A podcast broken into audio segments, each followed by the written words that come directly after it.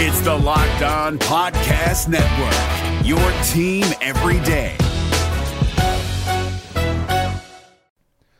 The Locked On NBA Fantasy Minute is presented by PrizePicks. PrizePicks is the most fun you can have playing daily fantasy basketball and winning up to 25 times your money. Go to prizepicks.com slash locked on NBA and use the code locked on NBA for a first deposit match up to $100.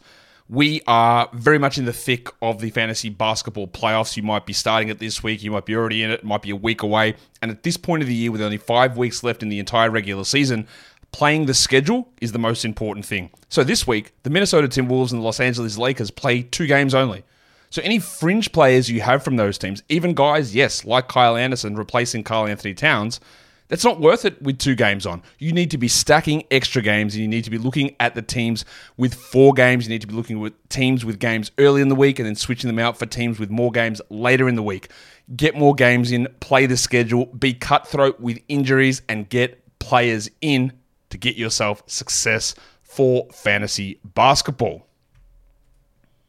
Jackson Gatlin here, host of the Monday edition Locked On NBA podcast. Every Monday, I cover the three biggest stories in the NBA with the local experts from Locked On. It's an awesome recap of the weekend of the NBA and a look at what's ahead. Mark your calendars on Monday to join me for Locked On NBA podcast, available on YouTube and wherever you get your podcasts. Always locked on heat. Biscayne, South Beach. Goldberg and Ramil. Talking heat, body chill. Got the stats in the news. Got the facts and the views. Never know what they gon' say. Mailbag on a Monday. Pat Rouse got the pack ride. Coach Spo got the know how. Three bands in the raps now. Heat Nation, that's a packed house. Heat talk at the game time. Heat talk every day. I'm always locked on heat. Yeah. Got it locked on heat. Yeah. Always locked on heat. Yeah. Keep it locked on heat. Yeah See geek for the cheek. What's the day got the heat? Heat. And now, your locked on heat host, Wes Goldberg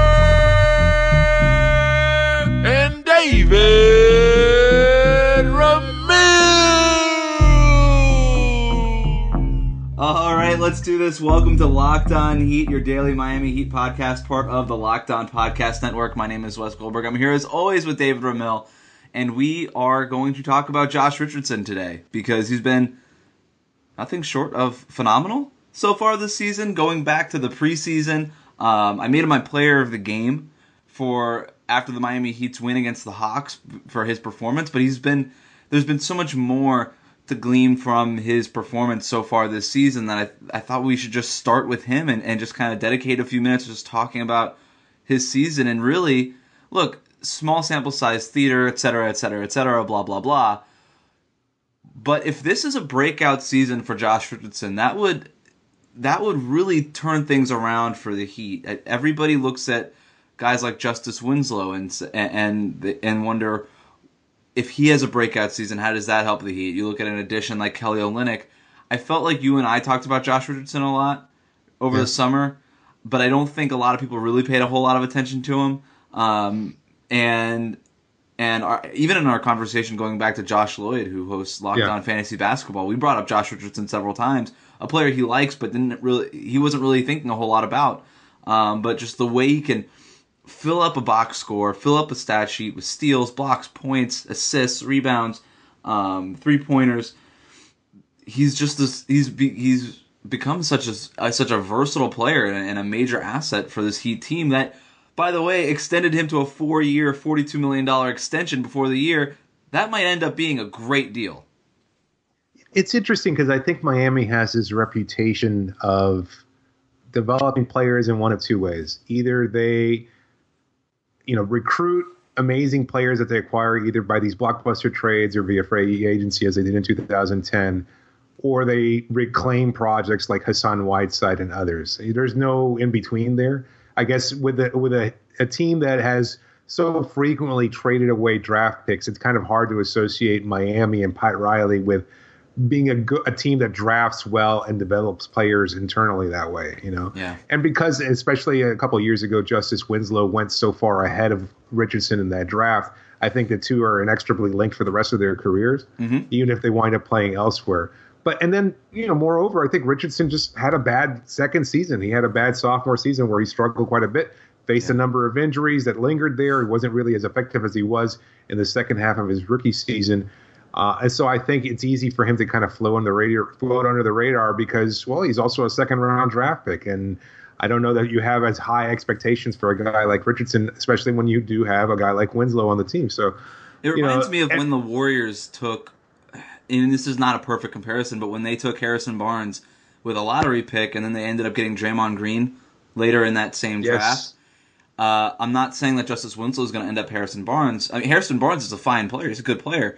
But Draymond Green just blew, you know, all expectations out of the water. I Ended up being the better out of the two. I'm not saying that's what's going to happen, but I, I, I'm, I'm reminded of it. I guess, I guess all I'm saying. oh yeah, I mean, look, it makes sense. There, there are so few second round players. Yeah that stand out. I think. I, I think that's changing more and more in today's game. So that yeah, I guess you could probably make a comparison. I wonder if anybody's ever actually made that comparison, like players drafted in the same in, in different rounds in the same year, yeah. whether or not one of them reaches stardom and the other one doesn't. Uh, you know, not that we don't expect Winslow to reach stardom. You know, Harrison Barnes is a fine player, and I hope Winslow is as well, despite anything that I may have said in the past. but when it comes to Richardson, it's just we talked about him specifically having a higher upside. I think like like Winslow is more talented, I think, in the sense that he just seems like a more a natural, smoother ball handler than Richardson does. But I think Richardson plays really disruptive defense. That's the term that you've used frequently in describing him, and, and it works perfectly. Like whereas Winslow is more of a kind of bodying up on somebody, being able to rotate and slide his feet, et cetera, kind of limiting them from from getting off a shot something about Richardson's defense is in the other end of the spectrum where he gets blocks. He uses that incredible length to to harass ball handlers and pick up a steal here and there. Uh, and, and and that kind of disruption, I think, has more of a a lasting impact or an impact that's noticeable and certainly one that's Definitely one that more can noticeable. be recorded. Yeah, and recorded in stats too. Yeah. You know, you can't get three bodied up defensive possessions for Winslow and, and look at you know one block or one steal from Richardson and say who had the better game. Obviously, it's gonna it's gonna look like it's gonna be Richardson. You know. So yeah, Winslow's that, good at Winslow's good at just sliding around on defense and just picking up yeah. any any which assignment from the point guard to the center. And I don't I I kind of want to break this away because most people do talk about Richardson and Winslow together. You're right. I almost want to just focus. I don't I don't want to necessarily lump them together or really play comparison games just because I, I, think it's so unfair, and even though that they're Rook One and they're Rook Two, and they're going to be linked, like you said, uh, always probably, you know, they both play such different ways. Even though they both kind of hang their hat on the defensive end, they're different defensively, like you're saying. I mean, Winslow's going to body you up and be able to do all these versatile things. Richardson, like you you mentioned, that stuff's going to show up more on the box score. Barry Jackson actually had a piece this morning for the Miami Herald come out, uh, and he wrote about how Richardson, what if he were to develop into a top 15 small forward, right? And, and what this season and what that would do for the Heat's ceiling. It would just, it really would change the way things are. I mean, you look at where Boston is, losing Gordon Hayward, they're probably a, a, a, a high 40 win team, right? They're, they're, it's not necessarily a team without Gordon Hayward that's going to challenge the, the Cleveland Cavaliers. Uh, the Cavs have had their own issues, especially defensively. Those things will probably get sorted out, but you know if they're the one team in the Eastern Conference, I think it's pretty wide open. The Wizards look good, Toronto looks good, etc. But Miami, if Richardson develops into this sort of player that Jackson was talking about, they could be right there. You know, because we already talked about Goran Dragic and Hassan Whiteside being All Star caliber players, and you put Richardson in that group, that could be huge. And you look at his numbers. Um, this was from Jackson's piece only Giannis Antetokounmpo and Kevin Durant averaged um, were were the only small forwards in the league last year to average at least 1.7 blocks a game. That's what Richardson hmm. has uh, this season. Only one of, and, and he's only one of five guards to average that many blocks, which is, and then you just you look at his numbers, and again, small sample size, blah blah blah. They're comparable to guys like Klay Thompson and Danny Green, who are just you know cornerstones of championship teams. And so Richardson getting to that level, getting to that that's and having that sort of impact for Miami, it looks like from the preseason and the three games that we've played so far, it seems if not realistic, plausible, right? Yeah, absolutely. And, and I want to get more into that, but I think you have a message for all of our listeners. I do. It, we're because we're introducing LockedOnHeat.com. Uh, David and I, the guys that bring you your favorite Miami Heat podcast, we have a website now to write about the Heat. Uh, we'll have news, commentary, and analysis throughout the season. Uh, David and I would say are writers at heart, and so we're beyond excited to bring you this site. It's lockedonheat.com. Bookmark it, save it, whatever you have to do. Make sure that you're visiting and frequently reading lockedonheat.com. This is Jake from Locked On. Locked On has teamed up with State Farm to spotlight some of the greatest supporting players in NBA history. After beating the Heat led by LeBron James and Dwyane Wade in 2011, Dirk Nowitzki won an NBA title and proved himself to be one of the greatest basketball players of all time. But there was one player in the starting lineup for the last three games of the finals that helped support Dirk all the way to a championship, JJ Barea. Led by JJ and Jason Terry, the Mavs' second unit proved to be the strength throughout the playoffs, where they led the NBA in bench scoring. But for games 4, 5, and 6 in the NBA Finals, Mavs coach Rick Carlisle inserted Barea into the starting five to help the Mavs space the floor and put more playmaking around Dirk. JJ Barea had a knack for running the pick and roll with Dirk that helped the Mavs score more efficiently on their run to a title. Dirk Nowitzki couldn't score the way he did if he didn't have much needed support from someone like JJ Barea. Sometimes you and I need that kind of support too. Think of State Farm like a pivotal team player. When you need help protecting the things that matter most, remember the jingle and just say, like a good neighbor, State Farm is there. So, just to continue this conversation about Josh Richardson, that top 15 small forward, I, I just kind of, I don't even want to. I don't want to consider Josh Richardson a small forward or a shooting guard or a point guard or Yeah. whatever we're going to talk. He's just he's all of them, right? Yeah, yeah, he makes impacts. That's it. But what do you? Is there a player that you can compare him to? Maybe that he could become this season. How? What do you think his ceiling is? And not even in the future, just this year. I mean, he's averaging basically 15 points a game. Um, I've got his stats right here in front in front of me. It's 15 points per game. He's making almost three three pointers a game. He's got five rebounds, three assists, almost one steal, over one block a game. Can he continue this kind of performance? The numbers will taper off, I think, a little bit, but I, I assume that he'll probably continue making a persistent, consistent impact throughout the rest of the year. I, I just, you know, with him, like I, I, you may, you asked about a comparison. You know, any maybe a slight similarity to like say Otto Porter, who kind of had a breakout last year. You know, they possess strength, length.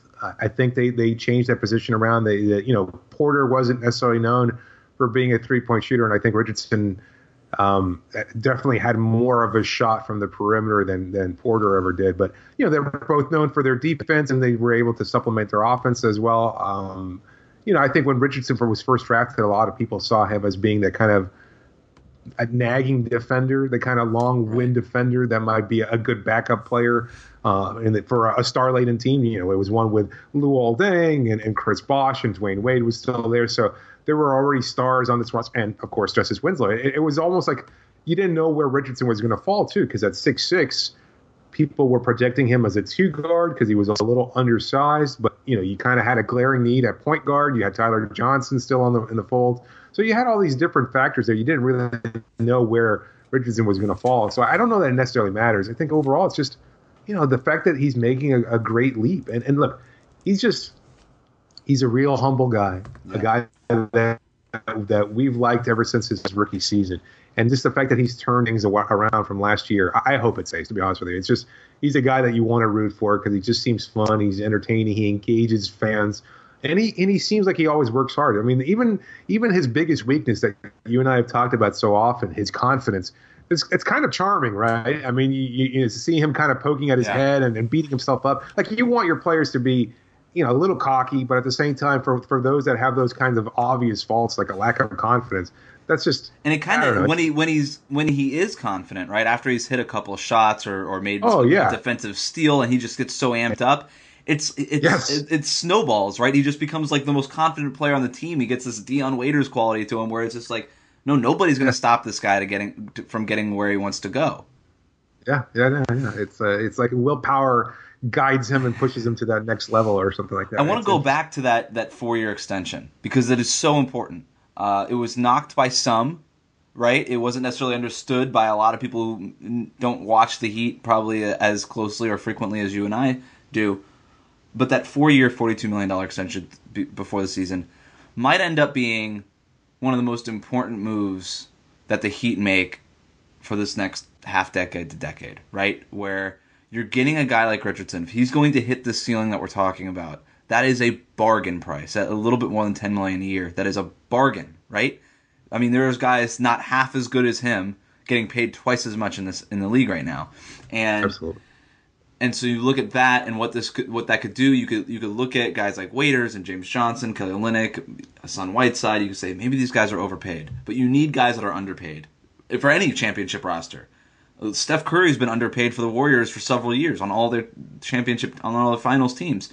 So you need those kind of guys, and and that could be that could be for the Heat. That could be Richardson, and you look at what that could do for their roster flexibility, and I'm not necessarily saying this is going to happen, but it makes guys like possibly, you know, Josh Richardson's playing small forward right now. He's you and I probably agree he's better as a shooting guard.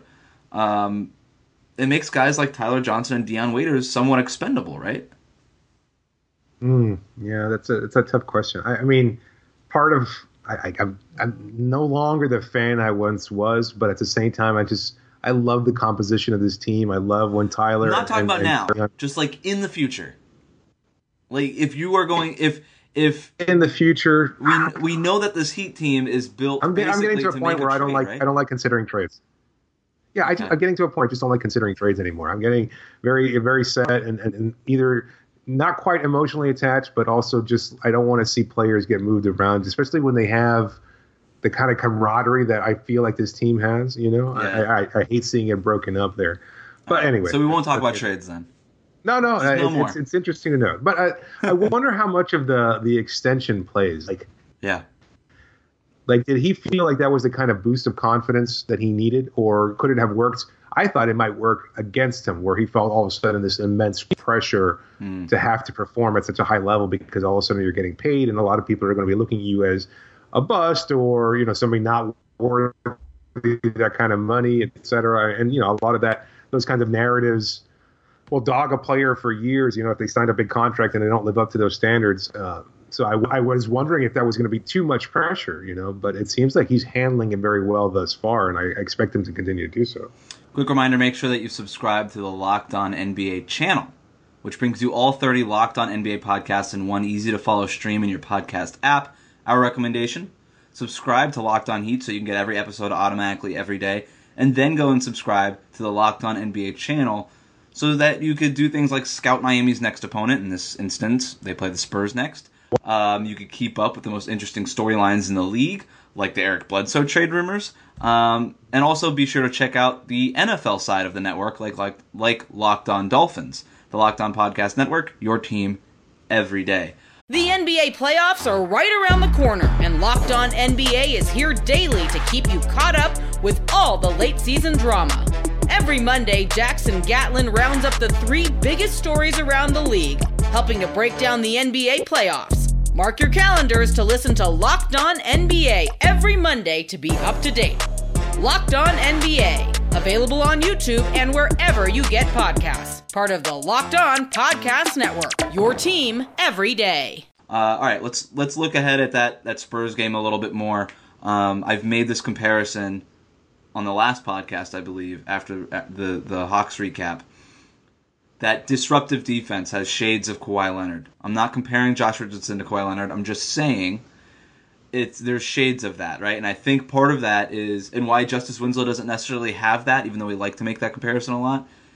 Josh Richardson, like Kawhi Leonard, is so threatening on offense that you there's this feeling that if he were to if there's a loose ball or if he's able to knock a ball away or get a steal that he could go the other end and either finish at the rim or shoot a three in transition or something like that that's part of this he's a full court player you know what i mean and there's not a lot of guys those are the, those are the guys that are most that are the, those are the best players in the NBA. You look at guys like Russell Westbrook, uh, LeBron James, Giannis Antetokounmpo. Those are the guys that make such an impact where they're just full court two way players. You've got two way players and you have got full court players, and I think there's a difference.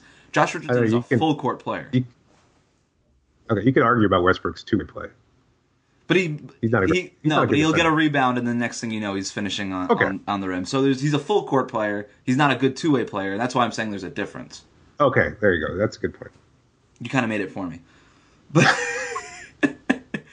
but so that that's the and Kawhi Leonard is like that too, right? And and and so that's that's where I think I'm not saying that's where Josh Richardson's ceiling is. That's that we've already put those expectations on Justice, and that's unfair. But but it is something. And we don't know if Kawhi's going to play against the Heat for the Spurs, but it's just when you're watching full form Kawhi Leonard, I think you can maybe expect some of what he does out of Josh Richardson as far as where his ceiling might be. Does that make sense?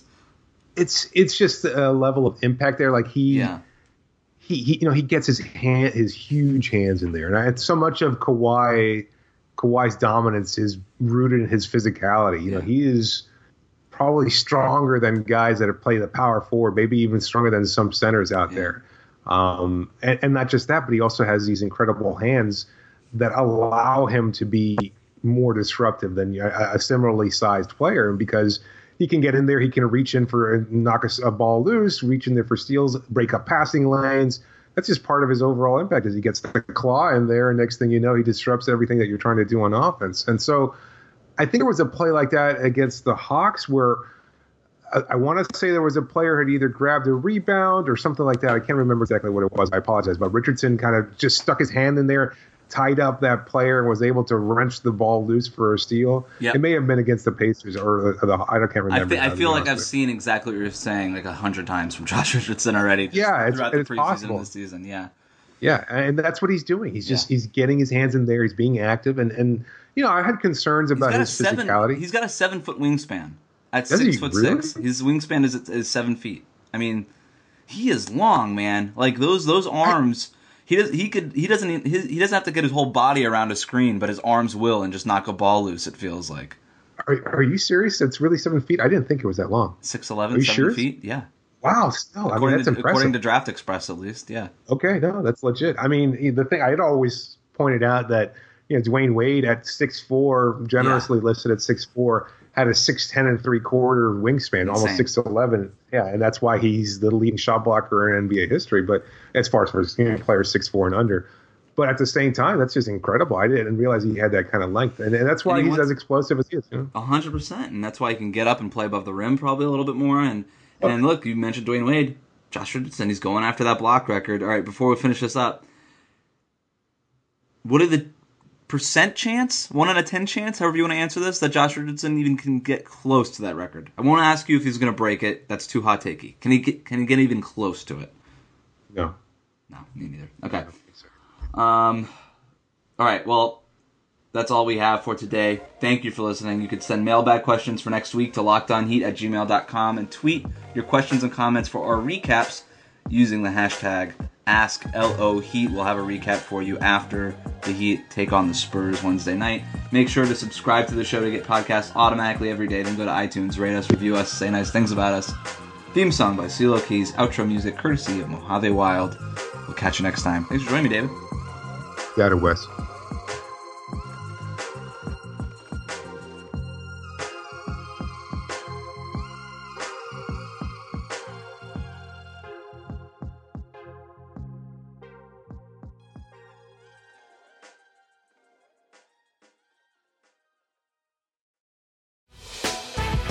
Prime members, you can listen to this Locked On podcast ad free on Amazon Music. Download the Amazon Music app today.